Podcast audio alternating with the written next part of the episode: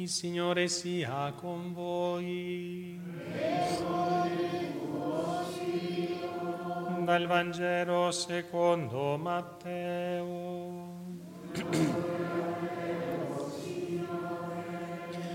In quel tempo, vedendo le folle, Gesù salì sul monte e si pose a sedere, si vicinarono a lui i suoi discepoli.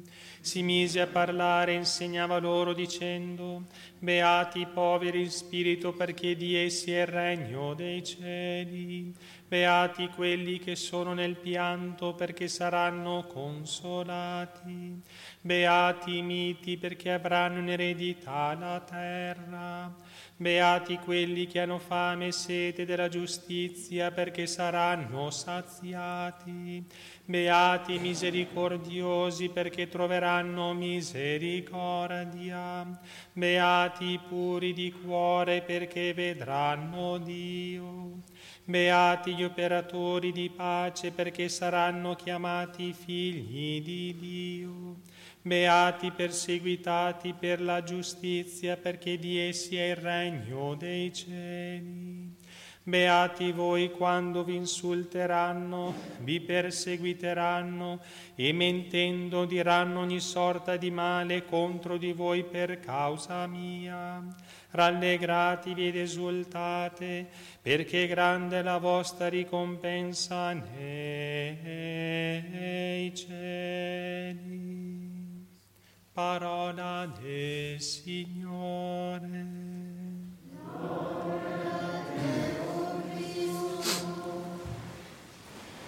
Angelica vita delante nostro venuto. Si lodato Gesù Cristo.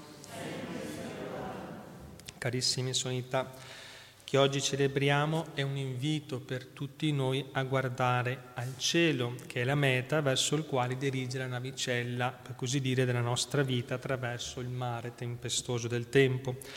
Oggi gli uomini purtroppo sono, chiam- sono portati a vivere sempre più nell'istante presente, senza chiedersi da dove vengono, dove vanno, chi siamo, da dove veniamo, dove andremo, domande esistenziali, no? Rinchiudono l'esistenza nell'ambito della finitezza e non guardano oltre la morte. La maggior parte di essi, presi dal ritmo freneto della vita moderna, che abbiamo visto anche sabato non concede spazio alla meditazione e alla contemplazione delle cose celesti, arrivano al termine del cammino senza neppure sapere che cosa gli attende, quali sono le cose che in ultima istanza contano per davvero. Domanda, che cos'è la morte? Che cosa ci attende dopo? Qual è il senso della vita se con la morte ci dissolviamo nel nulla?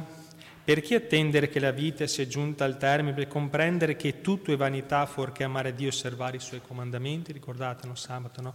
Il comandamento più grande, ascolta Israele, amare Dio con tutto il cuore, poi il prossimo e se stessi, no? Dio non ci ha creati per questo tempo, gli istanti effimeri di questo tema, per le distese sconfinate d'eternità lo scopo della vita presente, la grande posta in palio che occorre assolutamente vincere, è la felicità piena e perfetta che Dio ha preparato per tutti, sì, coloro che la vogliono però conquistare. Adesso vedremo meglio.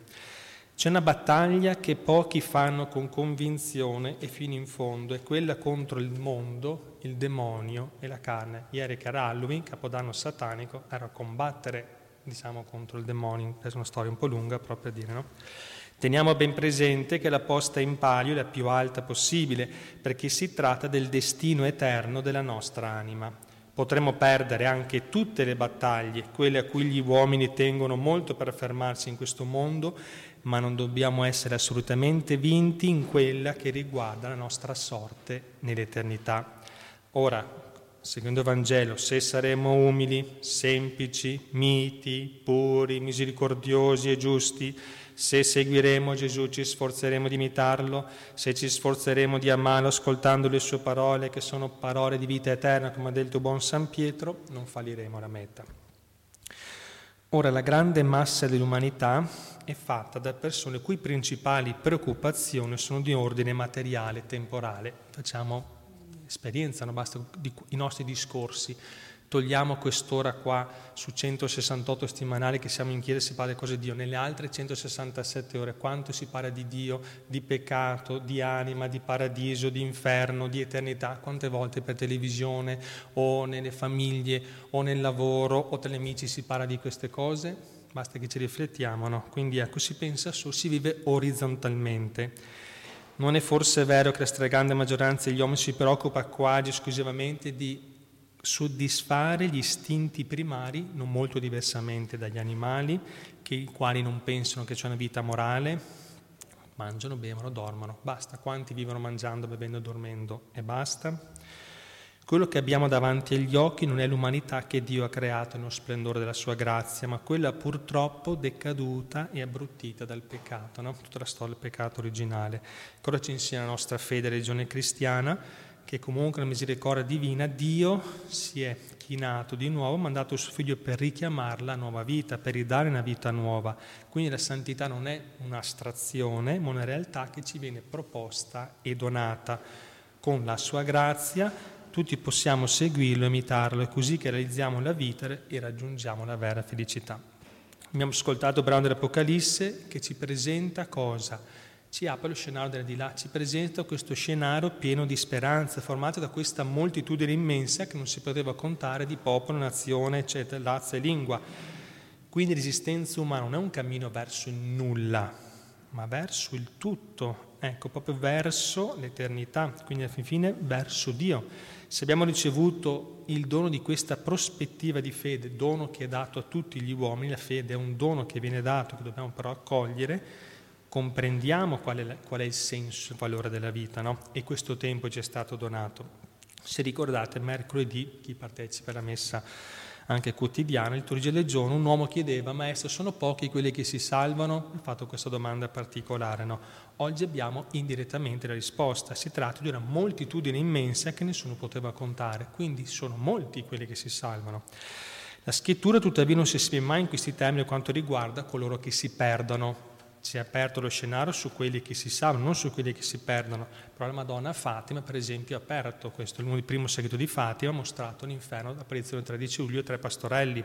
Santa Veronica Giuliano, un'altra santa che ha fatto l'esperienza dell'inferno, descrive che cadevano come pioggia. Santa Faustina Covasca, l'Apostolo di Misericordia, anche lei, io per ordine di Dio, Sua Faustina, sono stata all'inferno. Vi dico che non è vuoto, la maggior parte delle persone che vi sono dentro sono quelle che non credevano all'esistenza dell'inferno maggior parte di quelle. Poi descriveva tutte le pene che tutti subiscono assieme e tutte le pene poi specifiche che uno ha secondo i peccati che ha fatto. No? Quindi ecco, lei fa una descrizione totale che io sono andata, poi ripeto, io mi fido di più di Santa Faustina che di Tony Lost che magari tra un bicchiere e l'altro, ah mi so tutto, mi so qua.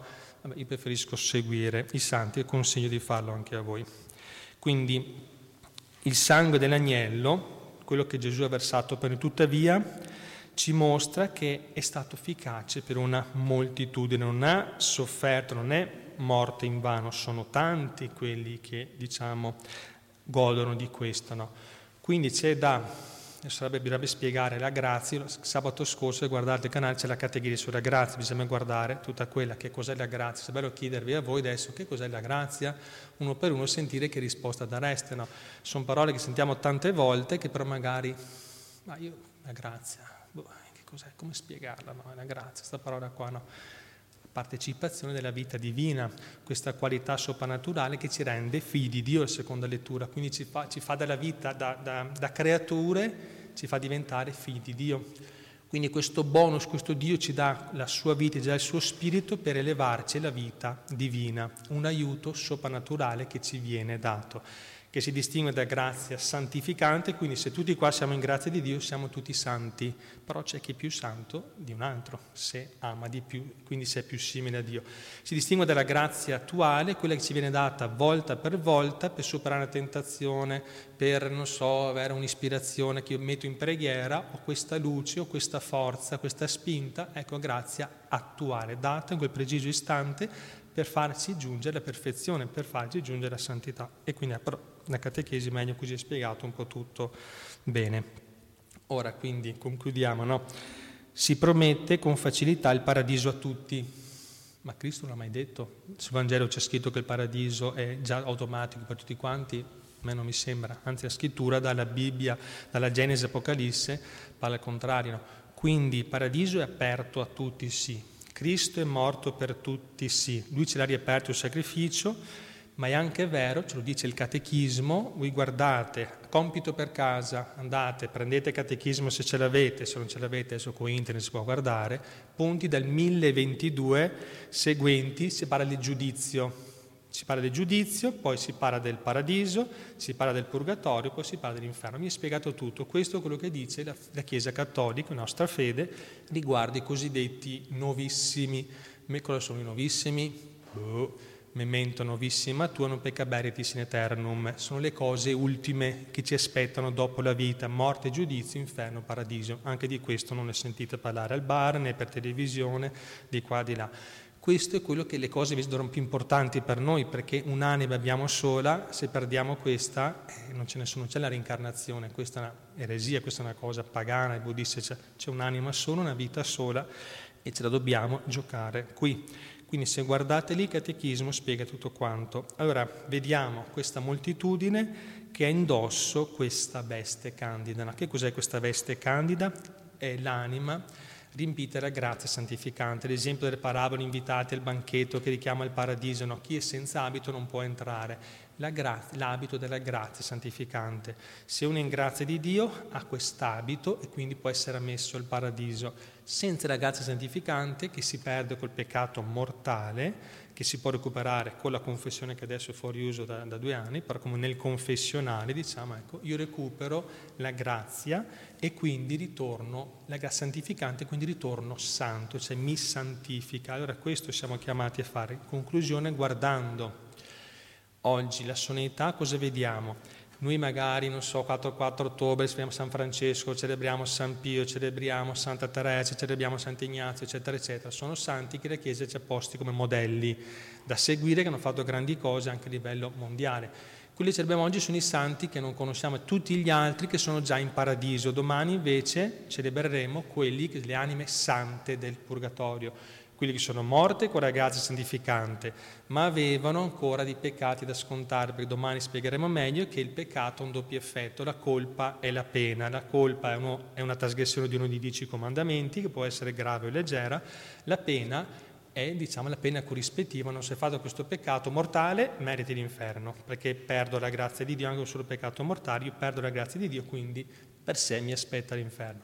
Mi pento, con la confessione recupero la grazia di Dio, però magari devo scontare la pena. Allora, se io con la penitenza, con le preghiere, con indulgenze plenarie, che le spiego dopo, no? che c'è da luna all'otto l'indulgenza plenaria per i defunti, spieghiamo cos'è l'indulgenza anche, alla fin fine allora io posso scontare qui il mio debito, se lo sconto tutto, paradiso diretto. Se mi manca qualcosa, ecco il purgatorio perché nulla di impuro entrerà nella Nuova Gerusalemme. Quindi già anticipato il meglio di domani, già fatto mezzo meli anche per domani, diciamo. No? Quindi oggi contempliamo quelli che sono in cielo, che sono, già raggiunto la meta e ci possono aiutare dal paradiso sui nostri migliori amici. Beh, loro possono pregare per noi possono tenerci le grazie, che loro sono già il paradiso, noi possiamo pregare per gli anni del purgatorio che non possono pregare per se stesse, loro possono pregare per noi. Ecco la cosiddetta comunione dei santi, perché noi siamo santi perché abbiamo la grazia santificante. Quindi ecco, ora chiediamo Maria Santissima, mediatrice di tutte le grazie, che ci ottenga la grazia di accettare Cristo. L'esempio è quello dei due ladroni. Uno è stato ladrone fino all'ultimo, cosa ha visto di fronte a Gesù? Si è pentito, in effetti lui è l'unico innocente, noi siamo colpevoli, ecco l'esame di coscienza, io sono colpevole, Gesù ricordi di me nel tuo regno, Gesù, oggi sarai come in paradiso, assolto in pieno perché ti sei pentito. Quell'altro invece bestemmiava, eccetera. Quindi uno salvato, uno dannato, perché uno ha accettato il perdono di Dio, l'altro no. Quindi il catechismo ci insegna che siamo noi a rifiutare il perdono di Dio, non è che Dio ti condanna arbitrariamente, siamo noi che decidiamo di accettare il suo amore o meno. Quindi la misericordia di Dio è infinita, non lascerà nulla di intentato finché nessuno si, perché tutti possano salvarli, non possiamo sapere cosa avviene nell'istante, magari uno sarebbe stato un disgraziato, chissà sto qua sarà finito il fondo dell'inferno, ma ritroviamo il paradiso più in alto di noi, magari prima di morire si è pentito, non possiamo sapere all'ospedale o eccetera eccetera, quindi la misericordia di Dio è infinita, noi preghiamo finché il nostro cuore non sia come quello di fare già il cuore indurito, ma sia un cuore umile, che anche se è sporco, impastricciato di, di mondanità e di peccato, però un cuore che dice Signore, ti riconosco come Signore della mia vita, desidero stare con te per sempre, perdonami, ecco, dammi un posticino, ecco, con te un giorno in paradiso. Chiediamo che tutti i santi ci aiutino in questo. Siano lodati Gesù e Maria.